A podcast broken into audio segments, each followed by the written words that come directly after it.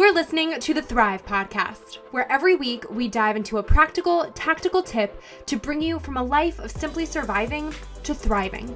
It's personal development for the everyday girl who is done with coasting through her days, done with feeling like she's missing out on the deeper meaning of her own life, and done with mediocrity once and for all. Because it's not enough to simply survive, you deserve to thrive. Welcome back to Thrive. Angie Coley might be one of the most interesting people you will ever meet, also one of the kindest. But just because she's got a big heart doesn't mean she can't shoot you straight. And just because she can speak truth doesn't mean it's not kind. Today, we're talking all about the art of difficult conversations, of which Angie is a true professional. After having her own world turned upside down, she picked up and became a nomadic traveler, living in a different place, state, even country for a month at a time. In our conversation today, we talk about learning how to reframe your story to successfully shift your perspective when necessary without feeling fake or invalidating feelings. We talk about how to physically pivot your life sails in a different direction. And of course, we talk about how to have those hard, tough, super freaking difficult or uncomfortable conversations. Angie even shares a specific formula to break them down so that you can take it into your next one with a bit more grace and a bit less anxiety. Stay tuned through this conversation. Drop it five stars if you like what you're listening to. And now, welcome Angie. Hey, thanks for having me. Yeah, thanks for being here. I know you're quite the nomadic traveler, so I feel lucky. I feel like I caught you in the midst of all of your travels. Um, but we just established before hitting record, you're calling in from Santa Fe right now. So mm-hmm. tell everyone, like, where were you before Santa Fe and where are you going to be after? So before Santa Fe, I was in Houston for the holidays with my family for about six weeks, and that was a lot of fun because because I'm a nomadic traveler full time, I don't want extra stuff, which is what Christmas becomes about. People just giving gifts and presents and stuff. So I had to find a way to convince my family, don't give me presents. So I took them all on adventures, like I go on on my travels. And they were feeling a little bit like, I don't know what's up with this adventure thing. It feels kind of weird. But afterward, everybody was like, I get it. That was fun. We need to do more yeah. of that. So basically, I just travel full. That was a long winded way of saying I travel full time and I treat every town like the tourist I am. I go find interesting stuff, weird stuff, good food, fun places to visit. Right now, I'm staying in Santa Fe at a house that has a garden apartment that's a hobbit hole. What? What is oh, that? Yeah. Oh, yeah. It's literally steps across the garden from here, which, you know, we're on camera, but they won't see this there is an underground bunker that has a round circular hobbit door and it's got all kinds of artwork and Tolkien books inside it. And I'm like, I'm going to go over there and write later. wow, that's wild. Okay, so where's like the coolest or your personal favorite place you've ever traveled to? If you had to narrow oh. it down, I know you've been everywhere domestically my friend so i started this after a breakup and i wanted to find out where felt like home and i didn't really felt feel like i had explored enough of the country to know what felt like home. So right now with one year on the road under my belt savannah georgia and asheville north carolina are my front runners for places that i could see myself settling down. Um, favorite places i've traveled include medellin colombia but I mm-hmm. haven't been out of the country for a while because COVID. Thank you, yeah. coronavirus. I would definitely go back more to challenging. Yeah. Oh yeah. and Fiji, I highly recommend Fiji. Fiji for sure. Oh, is it as beautiful as the internet makes it look? it is, and the people are so wonderful and friendly. And uh, English is one of the national languages there, so it's very easy to get around as a tourist. So Oh, that yeah. is interesting. I did mm-hmm. not know that. That's cool. Okay, so before we dive into all the other like meaty stuff we're talking about, now I'm just really curious. Can you shed some light on what it actually takes to travel full time? Because I know that this is like a very big misconception people have. Even in talking to my own mom, I'm like, "Mom, let's travel." And her automatic thing is like, "It's so expensive. I can't do it. Like it's it's crazy." But I've heard of so many people, I feel like it's increasingly popular mm-hmm. to make it work and to travel and to not be you don't have to be like this multimillionaire to go and and see cool places and do cool things so can you shed some light on like what that actually looks like oh yeah because i'm definitely not a multimillionaire out here traveling on the road um I would say it's a lot more affordable because I don't have a mortgage payment. I don't have a rent payment. I literally gave all of that up to go on the road full time. I sold all of my furniture. I gave away a lot of stuff. I literally travel with what can fit in my car. And I'm depending on when I get to the Airbnb, they have the furniture, they have the Wi Fi, they have the cooking utensils, and all the stuff that I need to survive. So that's one way to do it. I know there are people that get travel trailers and they will travel all over and you know they've got complicated Wi-Fi setups that they can use while they're on the road. It is a little bit more expensive than having kind of a, a, a home base, I would say. But that's because these Airbnb hosts for me, they're running a business too. And they've got to they've got to make some profit and they've got to cover their overhead and their bills. Instead, I'm sitting here with the lights on running up her electricity bills. So I get it. Yeah, for sure. Okay, so diving in then, walk us through some of your story that brought you to where we are today to give everyone some backstory before we dive into the nitty gritty of the rest of what we're talking about. oh, it's a good one. So I've been a, a, copywriter, which is a sales writer. If you've ever watched Mad Men, we do a lot of advertising writing. I've been doing that for over a decade, and I was running a team for a big name internet marketer. His name is Jeff Walker and he has a product launch formula if you've ever heard of it. So he's running his copywriting team for years. And some point during 2020, you know, I hit a wall. I've been doing this for 10 years. I don't really feel called by this anymore. It's not exciting in the same way it is, but who am I even if I'm not a copywriter? So I started this journey in figuring out what I wanted to do next. And I started shifting toward co- consulting and coaching. And then I took a workshop on starting a podcast. I started a podcast and I was preparing this big anxiety ridden plan to leave over the course of, I want to say three to four months. And my partner at the time heard all of my anxieties and my fears around leaving this job and going out on my own. And he was on board until we were just getting ready to close on a house. And one day he sat up and was like, I don't think I love you the way you love me. I had mm-hmm. just given notice on the job that week when he laid it on me. Yeah. Well, that's crappy timing. it really Gosh. is. Like, he could have timed that a little bit better. I mean, I don't have any w- ill will toward him. It was kind of a dick move, but hey, you know, whatever.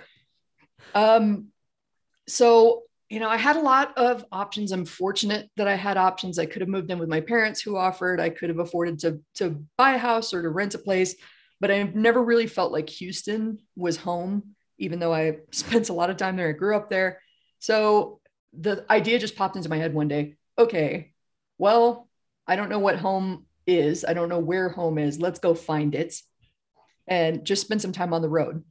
And the irony in all of this was right before I decided to leave the road, my my former employer, their team, they knew exactly what was going on. They knew about the breakup. I was about to like announce to the team when all of this happened.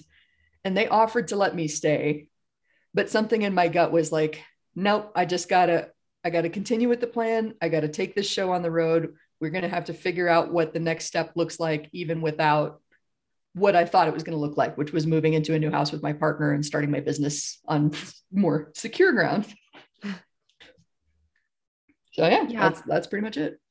That's wild, wild. So I know a lot of what impacted you and that I'm sure is going to be helpful for others too is being able to take what many might have perceived as like a total and probably you in the moment a totally devastating like gut blow of like what the heck just happened what on earth am i going to do and being able to really reframe that and find some hidden gems of wisdom to be gleaned from where you could and then being able to really pick yourself up by the bootstraps and literally go on the road keep on going like literally like you yeah. did so, talk to us about what that was like, reframing your story. Like, do you have a process for doing this, reframing in a way that really successfully shifts your perspective without feeling fake while mm-hmm. still validating your pain and having your really real feelings, but really just allows you to reset your sails and move forward and just keep going with life in the direction that it's that it's now going to go.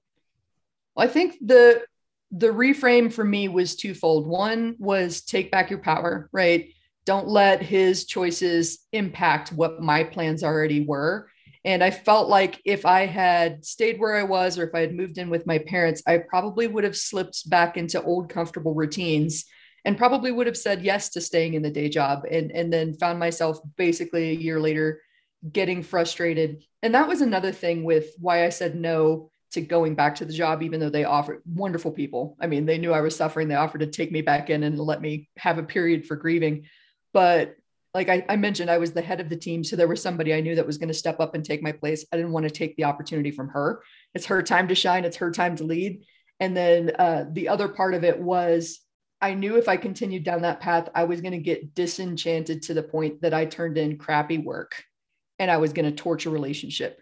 So I'd much rather leave from a position of strength where everybody feels satisfied with the work that we did than ever let it get to a point where I'm so bored and over it that I'm just you know, I'm putting my butt in a chair for dollars. I, I don't like that. My, my soul has to feel like I'm doing great work. I'm helping people. We're connecting. We're making a difference. And if I don't feel it, then I tune out. And I don't like that about myself, but this is kind of the shortcut that I've found to keep myself from sabotaging myself. Yeah. Um, so that that kind of helped take back my power. And the other part of it was don't fight the feelings, right? And honesty above all. So I immediately went to the clients that I had and said, This is what's happening. I really don't know what my capability is going to be over the next weeks and months.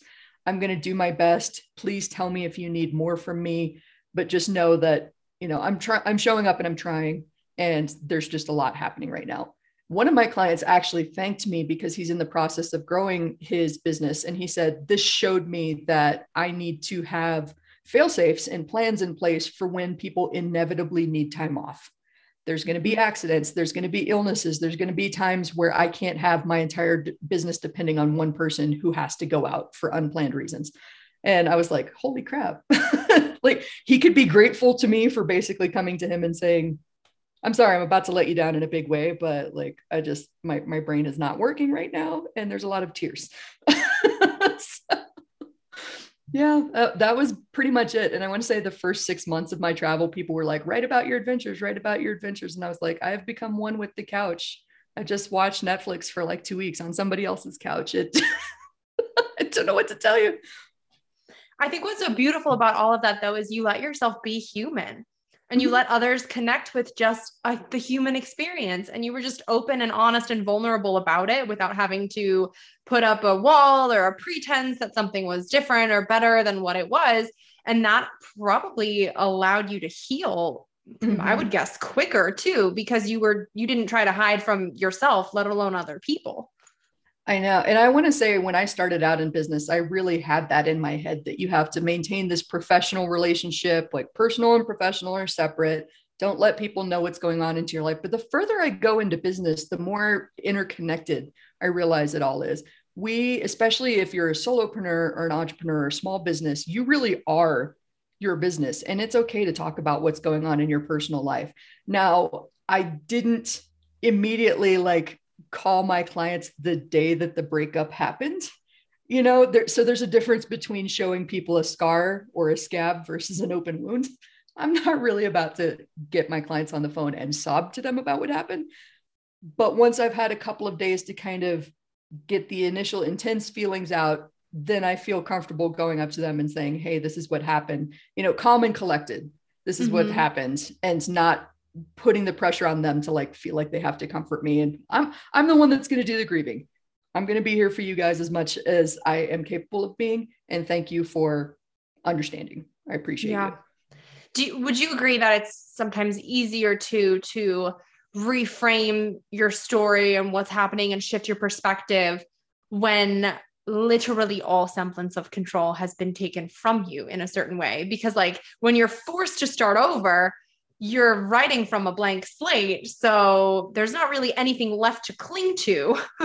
Oh, and yeah. you kind of have to just be like, all right, we're going to figure out how this new direction works because the past is in the past and we have to go forward in some way. And there's nothing here that I can take to, to, to squeeze the life out of further and try to twist and make it keep working in the way I thought it would work or I wanted it to work. So you're really forced to kind of be like, all right, we're reframing the story because we're rewriting the story from scratch. Mm-hmm.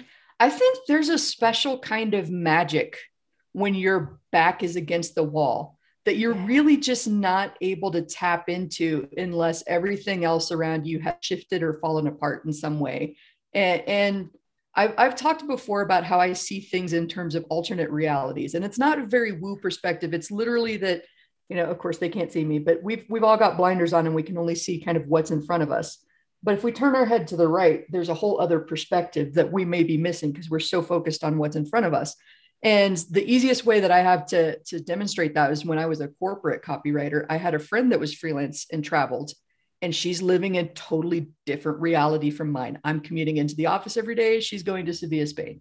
And so I just talked to her and I was like, How do you do what you do? Please help me understand how hard is this? How I'm just overwhelmed with all the options.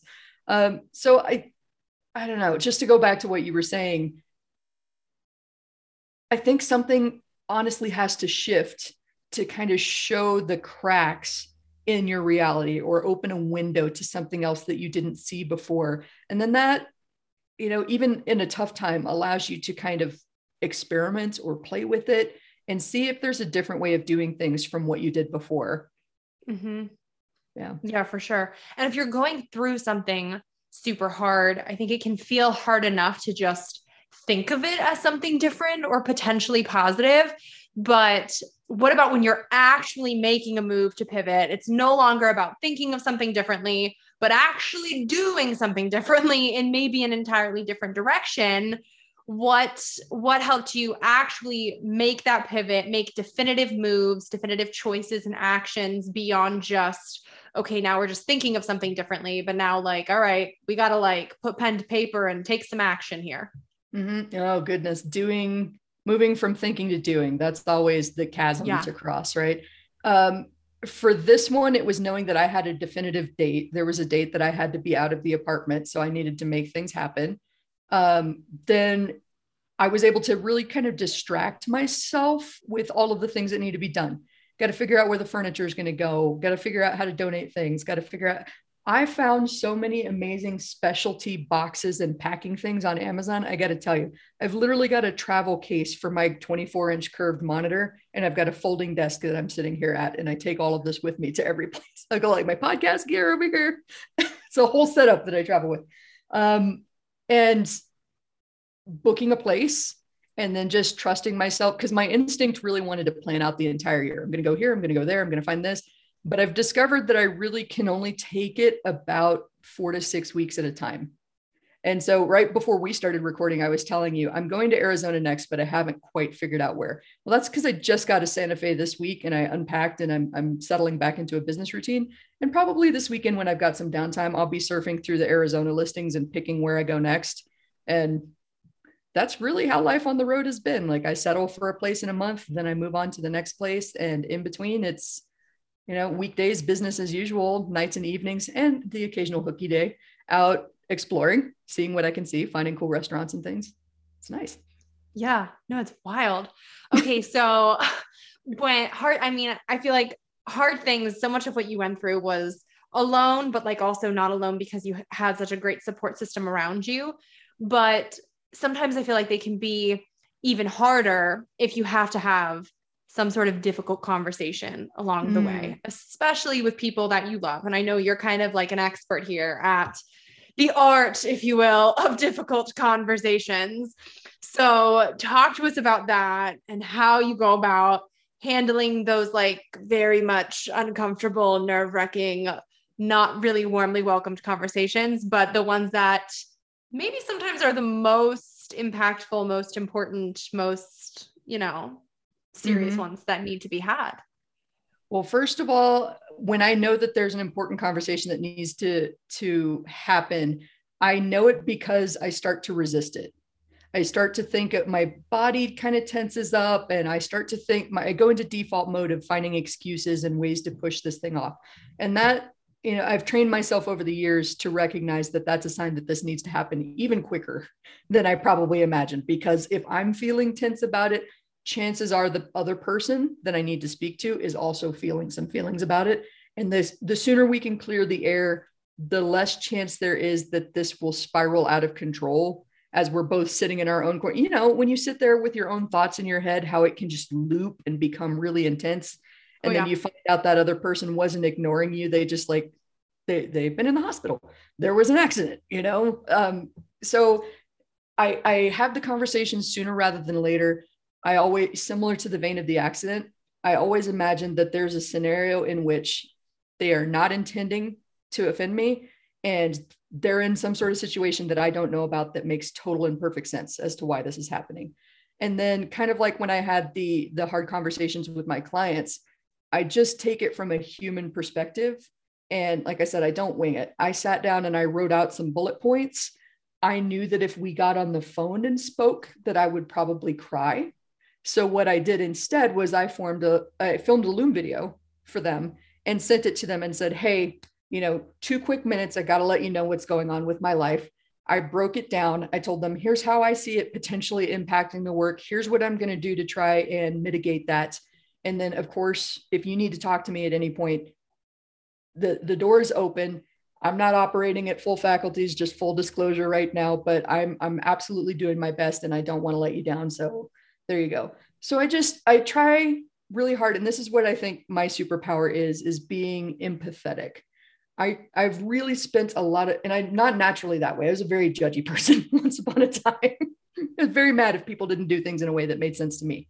But I've since practiced actively putting myself in the other person's shoes and wondering what matters to them, what would be upsetting to them, what would be disappointing to them, and trying to think through all of the ways that I could, you know, just address those concerns. I call it calling out the elephant in the room instead of pretending it's not there.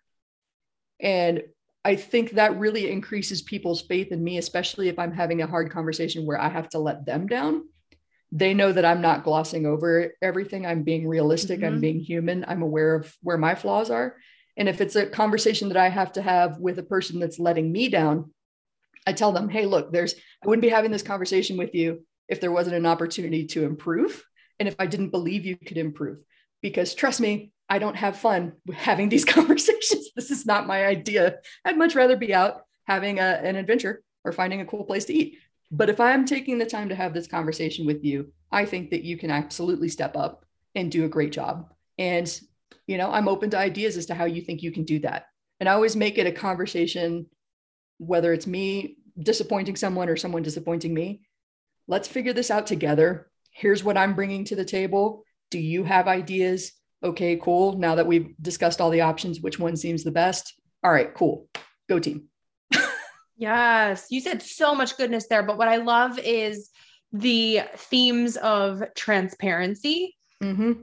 growth, mutually, and just human compassion and connecting on that level. Like, what a great idea to send someone a loom because it wasn't, it was so much more personal than a text message or an email or some sort of completely impersonal digital communication, but you were also self aware enough to know your limits emotionally at the time. And you were like, mm, the phone call might become out of control for me emotionally or too much. So that was like the perfect perfect middle ground to be able to have a personal connection to someone, get the points across you wanted to, but still be pretty much in control of your, you know, the presentation of it. So I thought that was like a plus idea. And then the transparency level of it all too. I love that and personally use that all the time. I think that works wonders when you're trying to have a tough conversation because, like you said, calling out the elephant in the room sometimes people, I think, will put on a front or become defensive or be maybe um, questioning themselves of motives or of you or whatever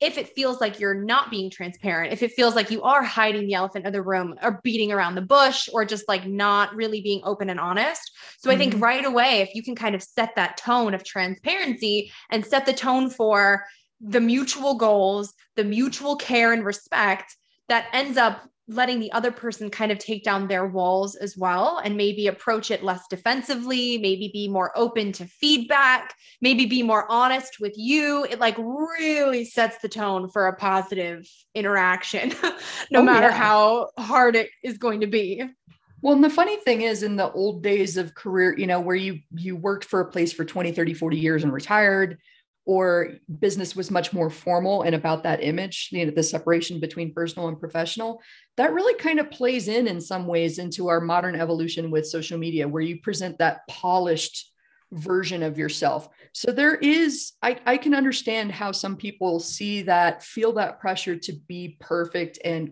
gloss over any perceived flaws and just, no, this is fantastic. And here are all the reasons why. That's why it's kind of counterintuitive to call out the elephant in the room. But ironically enough, that makes people trust you more because it's like, you're smart, I'm smart. We both know that there's a problem right there. That's a big problem. Here's how I'm going to deal with that and here are all the other reasons that this is a great choice. So let me know if you're comfortable with that coming as part of a. I'm pointing as if people listening can. so, so let me know if that elephant over there is uh, something that you're willing to deal with in the course of, of uh, this package deal. Uh, know that I'm aware of it and I'm working on it. And let's decide if this works. They trust you more because you're self aware. You are obviously not trying to snow them over and make them believe something that's not true. And you show them by doing that that you have their interests in mind too. So I think that's why it works really wonderfully. Yeah, I think the overall the yeah, overall overarching overall theme of having that care be there, I think really helps people take down like take a step back like you said trust you more and i think be willing to get on the same page with your ideas get on the same page for mutual growth because they don't think that you're trying to manipulate the situation or get something in it for yourselves if they can sense that you do truly care about them as a human and that you truly care about the relationship in place i think it becomes much more of a team effort and in turn a way less difficult conversation to be had because now all of a sudden it doesn't feel like something where people are on edge or just nervous or tense or whatever. It can very much just become a i want to help this you want to help this i care about you you care like we all we're on the same page of care and empathy and growth mm-hmm. so if you're on that same page as quickly as possible like man it can become a lot easier oh yeah and I know yeah. that there's a lot of entrepreneurs are potentially scared of people flaming you online.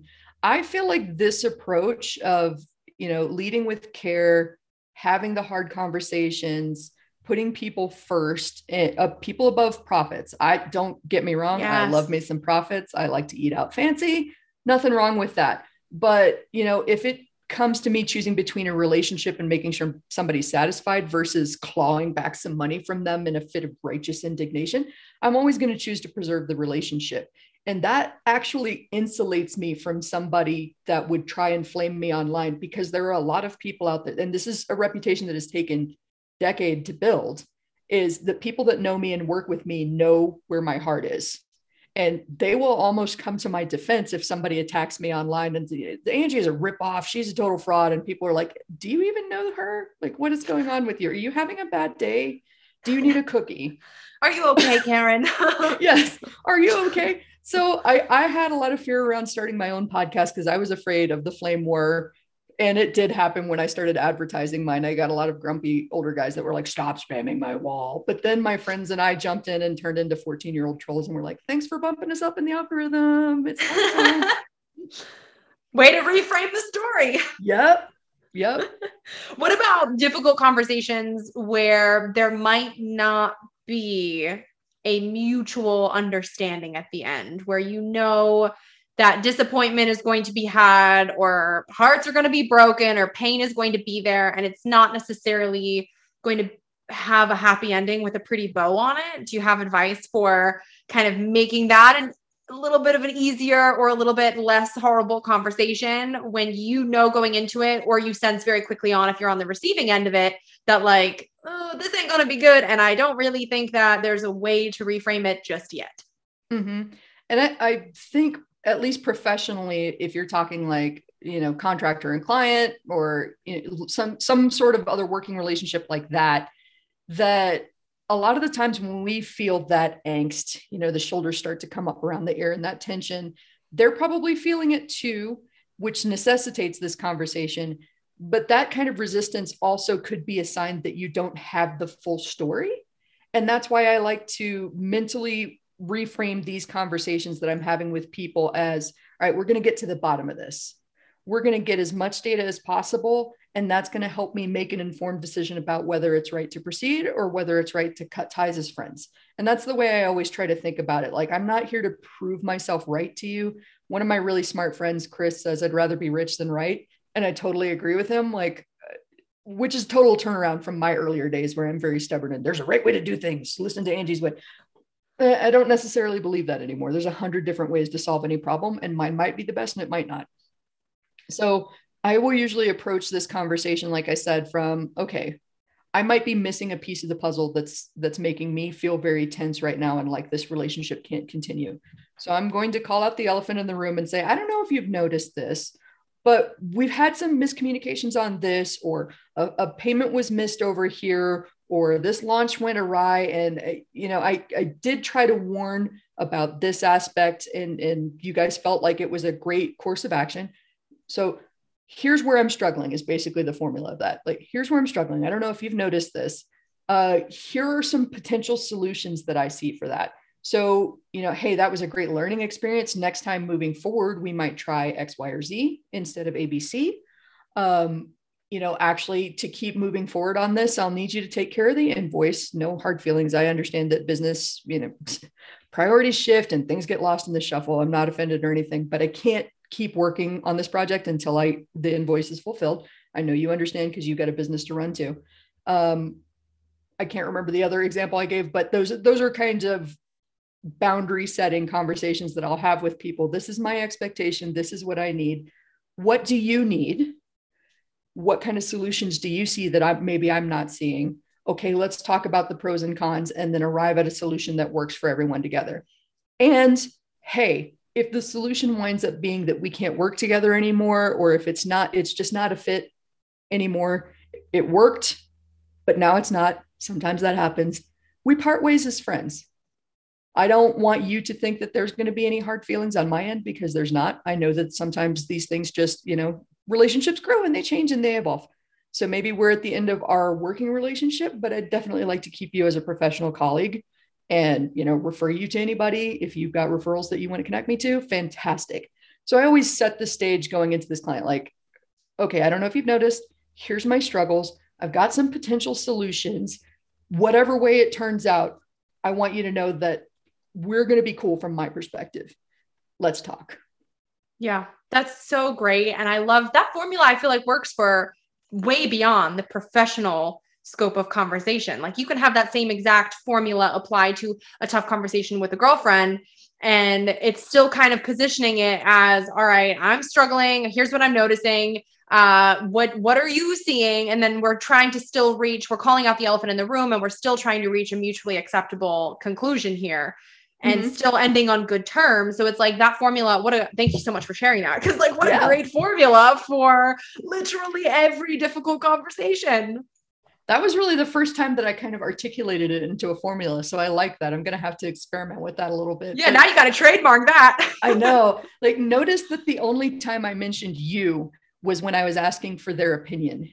Yeah. I think that's where a lot of people get it wrong because it's like, well, you did this and you did that. And it's kind of, if you choose, whether consciously or unconsciously, to lean into the hurt feelings and try to make them hold them accountable for the hurt feelings. That is when this conversation is going to go off the rails. Yes. but if you can detach from it personally assume that assume good intention that they're not deliberately doing something to screw with you because if they are doing something to deliberately screw with you something is wrong with your process. How did you get into a working relationship with that kind of person mm. yeah. yeah so good. And I mean, hey, they tell you that in therapy all the time. Like you oh, never, yeah. you're never pointing your finger or placing blame. It has to be I statements, how you feel, whatever. And you're talking mm-hmm. about I'm feeling this, whatever. Even in like positive parenting and stuff, it's all about like not belittling, not placing blame, but really shining the light on how you feel personally with I statements, mm-hmm. not ever turning the finger around to say you did this, you this, you this, because that's like the first fastest way to have someone be on edge, defensive, questioning, mm-hmm. not get into the final destination that you're you're hoping to get to. So A plus advice. Oh yeah. As soon as they're defensive, you are no longer having a conversation. You're having a fight. Yep. Yes. So you've got to keep it from becoming defensive. And if they say, and the, the opposite is true, if they say something that makes you feel defensive, it's totally okay in this conversation to say something along the lines of, whoa, oh, ouch. That one kind of stung. Can we take a step back a little bit and refocus on the problem? Like, know that I'm coming at this from a, a good place of heart, but I'm not saying that I'm totally perfect and without fault here let's let's focus on the problem and what potential solutions there are including whether this doesn't work out but I, you know if somebody hurts my feelings if they take a jab at me i call them on it yeah. but i don't like wow that was a dick move Go, oh ouch that that kind of hurts was was that really necessary can we mm-hmm. can we really focus on this and you know stuff comes out in the heat of the moment and we were talking about at the beginning how i gave myself grace to be human I also give everybody I work with grace to be human, which means they're going to screw things up. They're going to say the wrong things. They're going to have an outburst at the wrong moment. I've had people come onto meetings and cry because they think that even though they know that I'm good at having conversations, they think that I'm going to fire them. So they're already in their fields before we even start. So it's like come at it from a human place and know how to defuse it whenever and, and recognize when people are getting defensive because then it's just argument and you're right and I'm wrong and nobody's going to solve any problems that way. Yeah.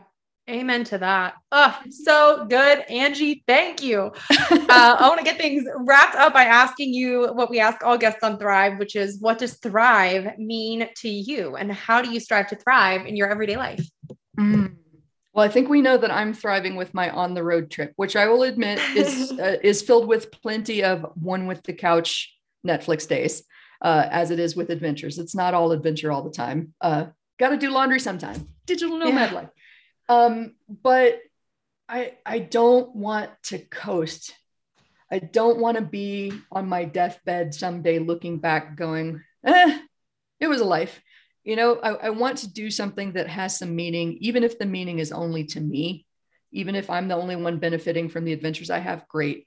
But I, I just don't want to to coast and get to the ends knowing that i've done better. So i try to bring a little bit of joy to everything that i'm doing even marketing campaigns we have fun we throw out crazy ideas that we know are never going to see the light of day but just just the art of having fun sparks something that we can run with that really connects with people. So a little bit of joy, a little bit of out of the ordinary.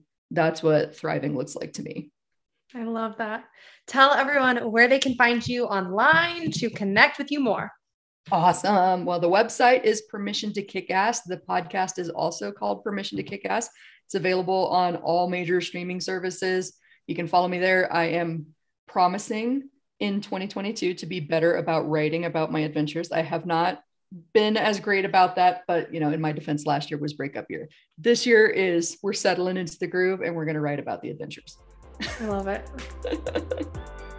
Wait, before you go, make sure you're subscribed to never miss an episode of Thrive. Drop five stars on your way out if you like what you just listened to, and come join the party on Instagram at thrive.podcast to stay inspired and thriving all week long. Thanks for tuning in. It's your time to thrive.